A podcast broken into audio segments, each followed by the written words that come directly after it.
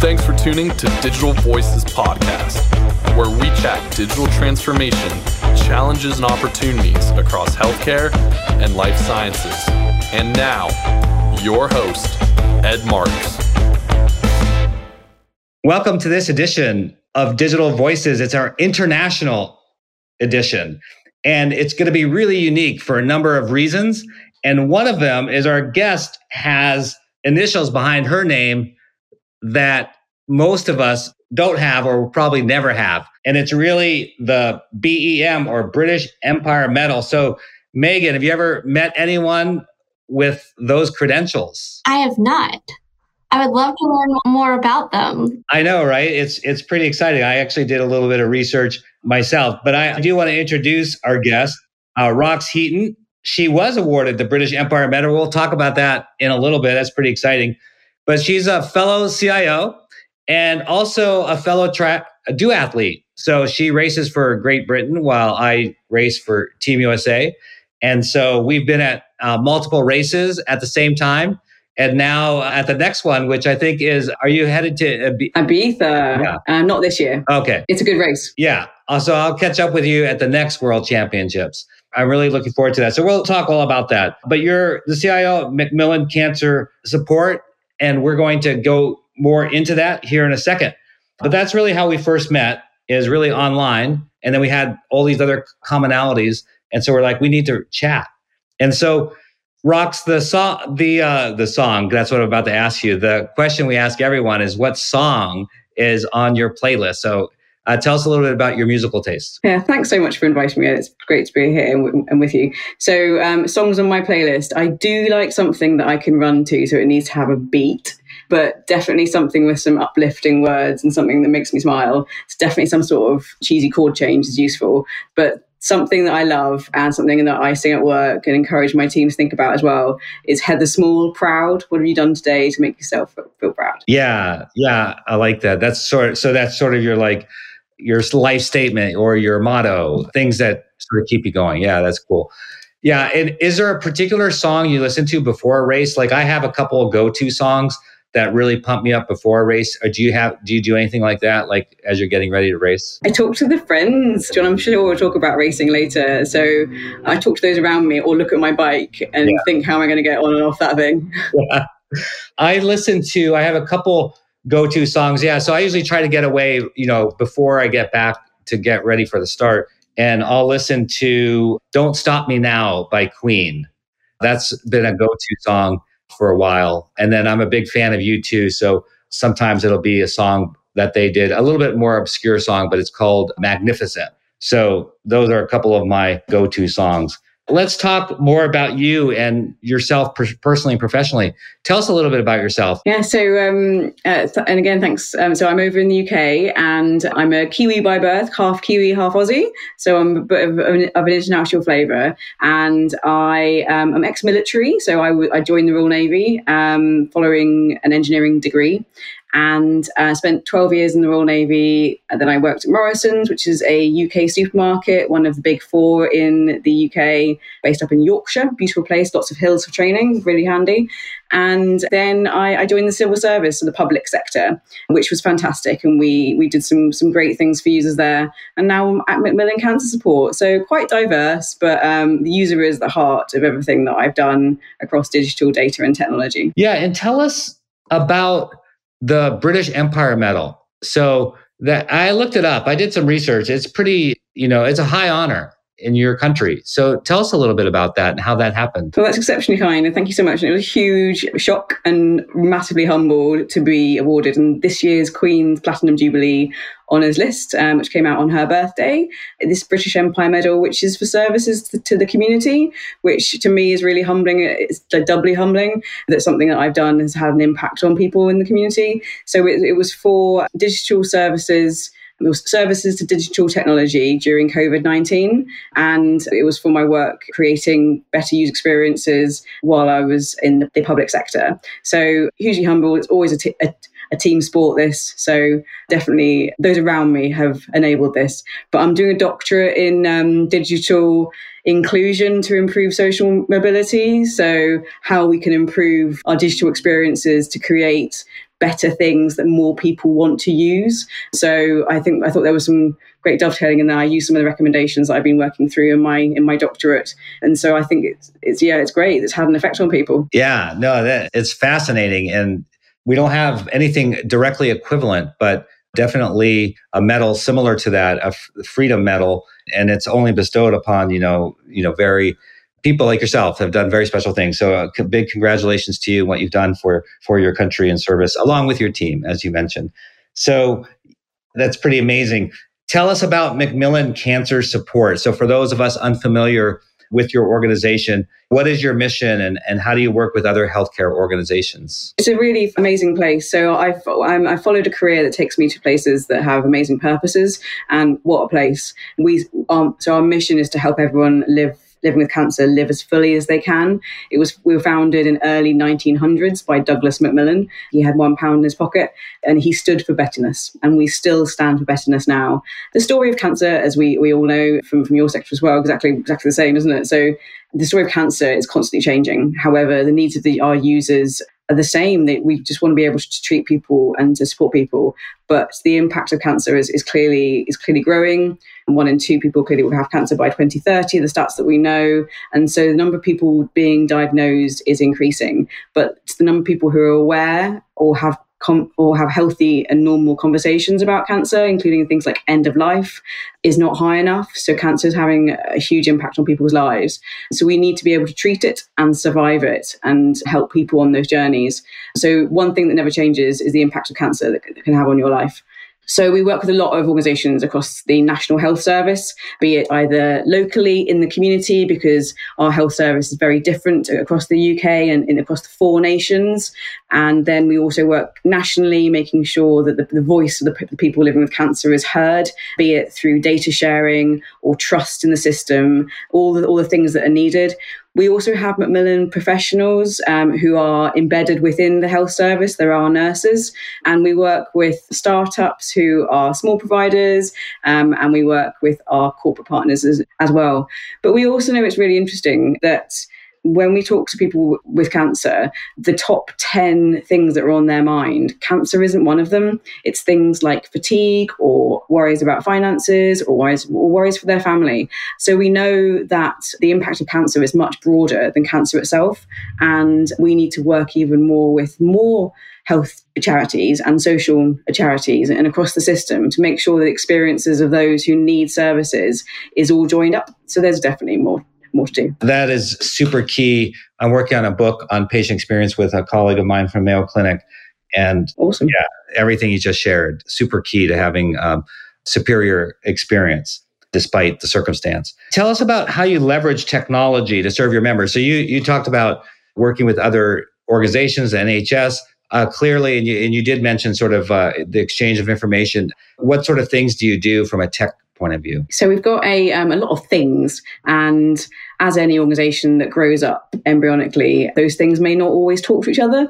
so I love that sort of thing, though. So technical debt to me is like a wicked problem. It's really exciting to help to help solve and help join up things to create better user experiences. So we've got a lot of things. We've got some amazing phone lines and people on the phone lines who are experts in finance unlocking welfare rights, unlocking fund different funding sources, and just being an ear to listen. So we've got a lot of counsellors, and we also signpost and have good relationships that we hand off to different other services that, that we that we partner with. We've got online platforms and a far-reaching website, which is really accessible and inclusive, and is in lots of different languages. And we enable our colleagues, our volunteers who are so valuable to us, and all our um, Macmillan nurses that I mentioned with data to be able to be better informed.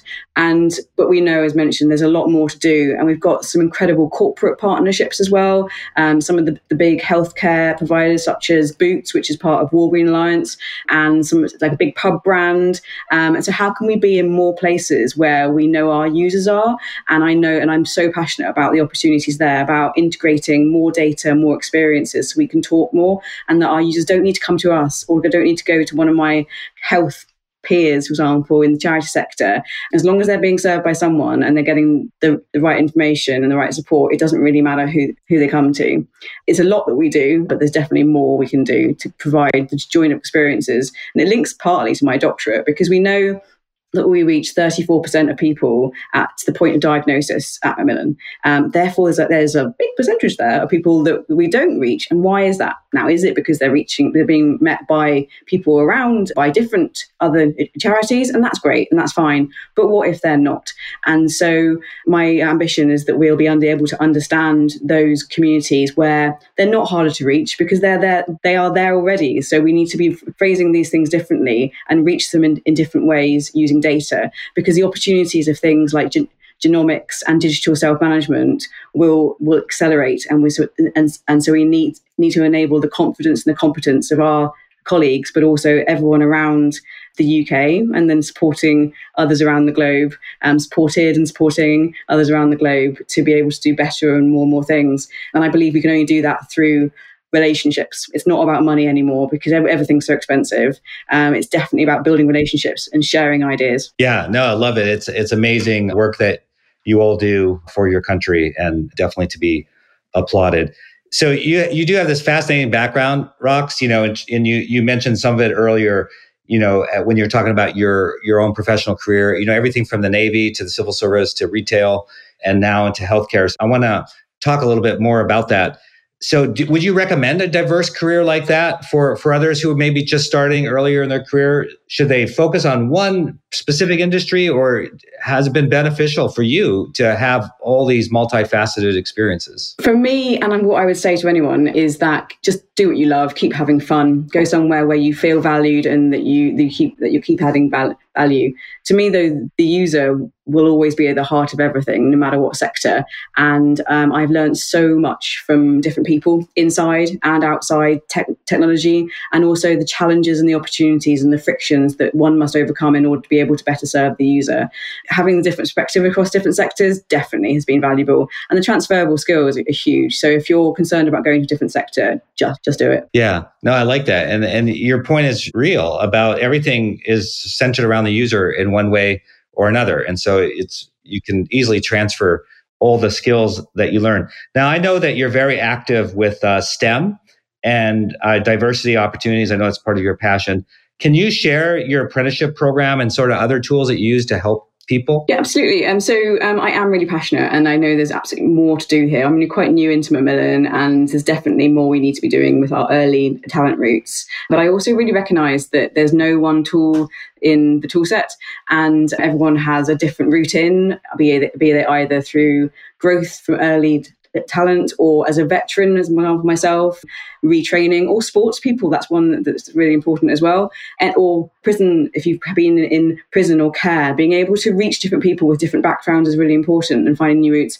But also returners to the market after career break for whatever reason or in my what i find really exciting is retraining as well from, from people who want to come into technology who realize that the technology is not just about coding. So we do have um, some apprenticeships but we absolutely need to be doing doing more in in emerging skills and being able to support more people in more regional areas to, to be doing this. And also things like boot camps. It depends on who, who we're trying to offer these to apprenticeships boot camps or, or other routes or even just in just informal learning and appreciating that no one is a unicorn. So accepting people and enabling them to have development plans. I'd rather someone it's an old military phrase actually i'd rather have someone sitting around my wardroom table who had the passion and you can always grow grow the skills. So to me, the person and their ambition is more important than the skills, and we can grow that. That's a great perspective.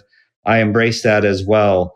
I love what you're doing, and I think it's sort of a almost like an ethical or moral responsibility of all of us as leaders to create that opportunity, especially for some of the groups that you mentioned who may uh, be at a disadvantage and can really benefit from our support. And then it just helps everyone. It helps not just them, but it helps our your own organization because you need the skills and talents of these individuals and and the broader society. So so I love it. I was going to ask, do you have any top tips? Because it's always such a such a hard thing for people to start up and do. Do you have any top tips yeah. things that you you've learned? Yeah. So some things that I've I've done at several different organizations where I've served is start uh, sort of like an apprenticeship program, and we've usually focused on university kids and uh, or young adults and created opportunities for them to come into healthcare and, and get a career. Because sometimes, you know, you go through college, you learn a lot of academics, but you don't necessarily learn the skills.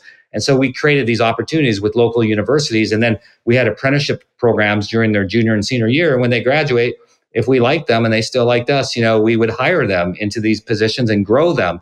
And oftentimes it would be that, you know, a few years later, you do this for multiple years and you'd see this young man or young woman suddenly become this manager and a director and that sort of thing. We also had some experience doing that with military. So I, like you, am a veteran. And so I sort of have a soft spot there. And so I recall hiring a couple of individuals, and, and one in particular that comes to mind. You know, I met him in Kosovo as I was uh, doing a civilian mission on behalf of the military, and um, and I was so impressed with him. And he was a plumber. You know, that was his trade. But I was so impressed with him. I was like, he could just help transform healthcare and tech, and he, we hired him, and he did. And then he went on to you know become a you know, vice president, and and it was a great success story. So that's what I would do. I'd create I'd create these programs, create these opportunities and then the last one, you know, that we did at uh, the Cleveland Clinic is pretty good at this is working with their neighborhood. So surrounding the Cleveland Clinic is a very disadvantaged uh, neighborhood. And so those kids, they, you know, they grew up um, 100 yards from this great world class organization. They never really had an opportunity to serve there because they just weren't getting the the equipping and the opportunity. And so we created a lot of these opportunities. And so there's so many stories now if you read about those particular programs where we and we took some of them into technology as well, but also programs where they took them into the clinical side and some of them are doctors today, right? So kids that would have never had that, that opportunity. So there's definitely things you can do, but Rox, as you know, because you're doing it, you just have to take the action. And it doesn't have to be this big formal program. It could be one person, but you make a difference in one person's life. You know this, you know, you can help change the world. So those are some of the things that that I did. So I'm curious about, you know, you're you're the great this great, you know, the great leader and things are changing all the time. You're working on your doctorate and maybe that's part of your answer but i was going to ask how do you stay current because you know it's a struggle sometimes there's so much new things going on it's hard to stay current. Uh, clearly continuing your education is one way. Are there any other things that you do to you know stay in the know? Thanks uh, so much.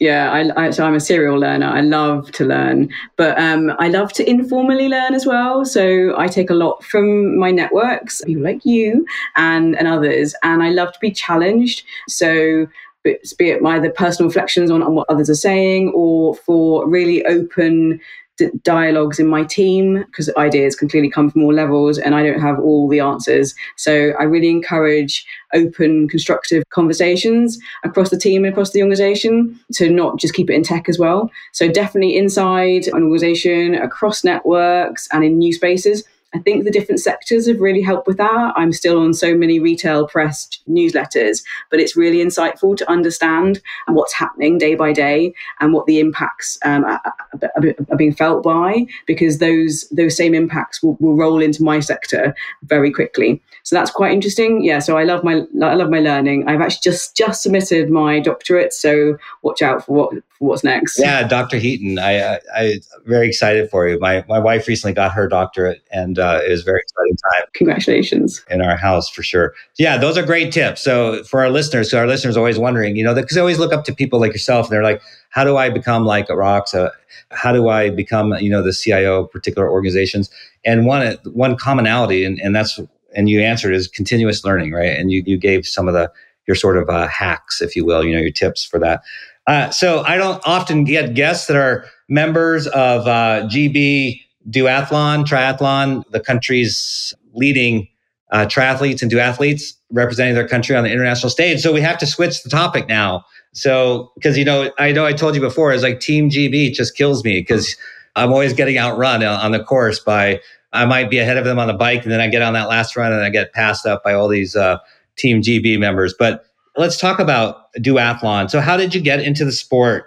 and how did you get to Team GB? Yeah, thanks. And um, you'd never expected it. And all my friends say this when, when, when they speak to me. I was always the one hiding in the locker room trying to avoid PE lessons. But when about 10 years ago, I um, had a friend who I've got a friend whose young son was diagnosed with terminal brain tumor, and he used to laugh watching me trying to do sport. So me and Lycra made him crack up quite a lot. So I, I took the challenge to raise some money for a charity that they set up while he was still alive called Find the Wonderful in Every Day and it was to fund a beach house so that families could get away to be have some time some time together. And it's still going. Unfortunately, passed away, but I still wear a green star on my tri suit and have it have the logo on my bike when it gets really hard. So I because that was triathlon that I got into as well. I very quickly learned that I would be finding my bike very easily because I was the last person out of the water, which was great, really handy, but um, but quite exhausting and probably swimming was something I needed to go up. I didn't even know about du- duathlon when I started, so um, someone recommended it to me, and um, I definitely do it because I like to eat cake and I like to meet people. I definitely am not going to win any medals. That's great. It's very very similar story to mine, and, and for our listeners, so triathlon is a swim, bike, run. And uh, duathlon is run bike run. So you basically switch out that swim for another run. And I'm the same way, Rox. I, I would like when I was doing Ironman, I would be the last 25% out of the water. And you're right, a lot easier to find your bike amongst thousands of bikes. And then I would finish overall in the top 25%. So I quickly realized, wait, I think I'm pretty decent at a bike and run. It's the swimming that's like an anchor.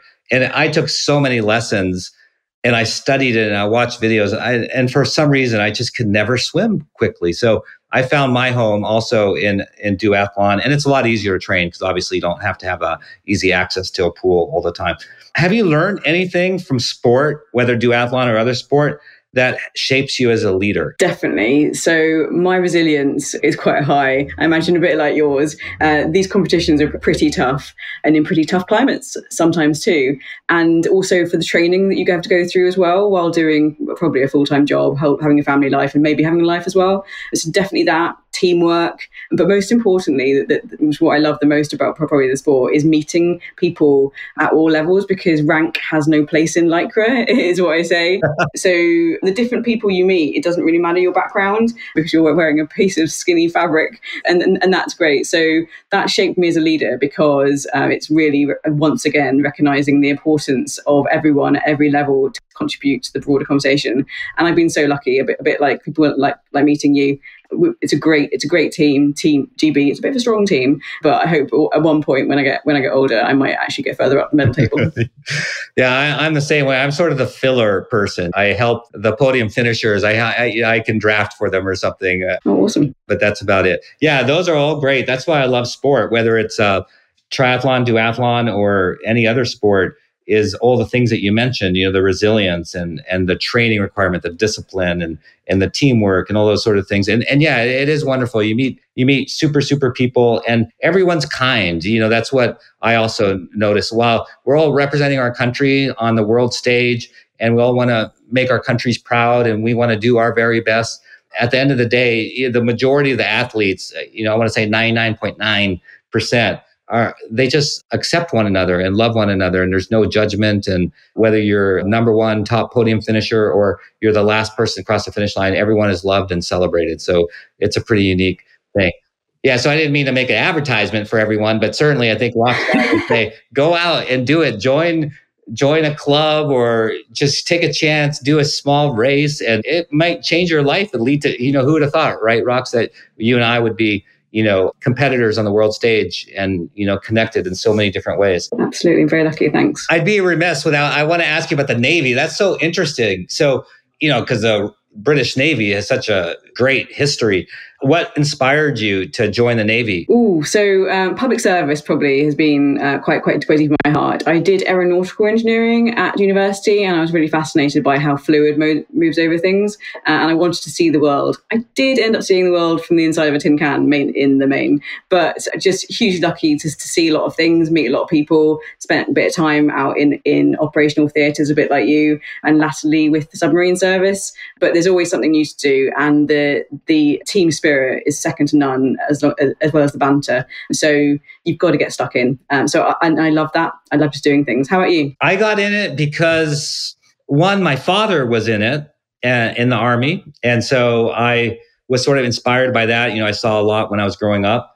The second reason is I'm just a patriot, right? I, am a first generation you know, United States American citizen. My parents came from Germany over to the United States, and and I just like super like I want to give back to the country. So it was a kind of a public service sort of thing. It's like I want to give back. And then the third reason, which was I hate to say it, maybe as important as the first two, was I needed to go to college and I needed money.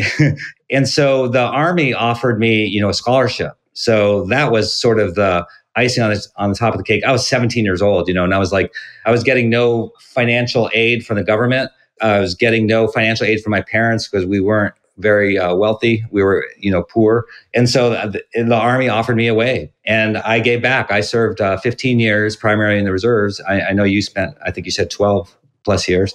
And, uh, but and, but I loved it. I, I learned so much, and when I think about some of my success today, you know, I just point back to the army and how they took this little kid and helped me become, you know, who I am today. So, no, that's awesome. But the Navy, that's much better. Being in the British Navy, that, that's that's what's better. But I, I can't wait till we get to hang out in person at the next race that we'll be in together and, and we'll we'll have a good time. So we talked about a lot of things and I could have kept going, Rox, because you're such a fascinating leader in person. But we talked a lot about, well, first we started off with the British Empire Medal, which is like, how cool is that? And then hearing about your life story and, and your career, and then Macmillan Cancer Support and all the fascinating things that you do there. And we talk a lot about career specifically and areas that you've helped others in and the things that you do today. And then, of course, triathlon, duathlon. So we talked a lot of, about a lot of different things, but I wanted to leave the last, the minute for you. So is there anything that we missed that you'd like to share or anything that we did talk about that you wanted to double down on? Uh, just a huge thanks. Healthcare is a really exciting space. Digital data technology, really exciting space. If you don't know where to start, if you're getting a new into sector, reach out to anyone. People love talking about what they do. And start small. If you've got not got much time, just just just read something on Twitter, for example. Everything shapes us, everything grows us, and and embrace your own diversity because you are a team player first and your role and your role second. So you add value to any com- conversation. So yeah, just and just keep having fun, everyone, because that's what we're here for, isn't it? so just a huge thank you, Ed. It's lovely actually to speak to you. So great stuff here. I'm really honored. You're, you're like I already said, you're you're a fascinating person and full of great insights. Although what I wrote down, I wrote down several, but one was rank has no place in Lycra. I, I like that. that's good. That, that's awesome. Brilliant. But you're uh, you're just a, a wonderful person. I could I it's it comes out very clear. So thank you for being our guest. And I'll look for you out on the race course. And you too, want to catch up with you. All right. Take care. And that wraps up another edition of Digital Voices. Thank you for listening to Digital Voices Podcast with Ed Marks. If you enjoyed this episode, subscribe on your preferred streaming service and leave a rating and review. And most importantly, thanks again for listening.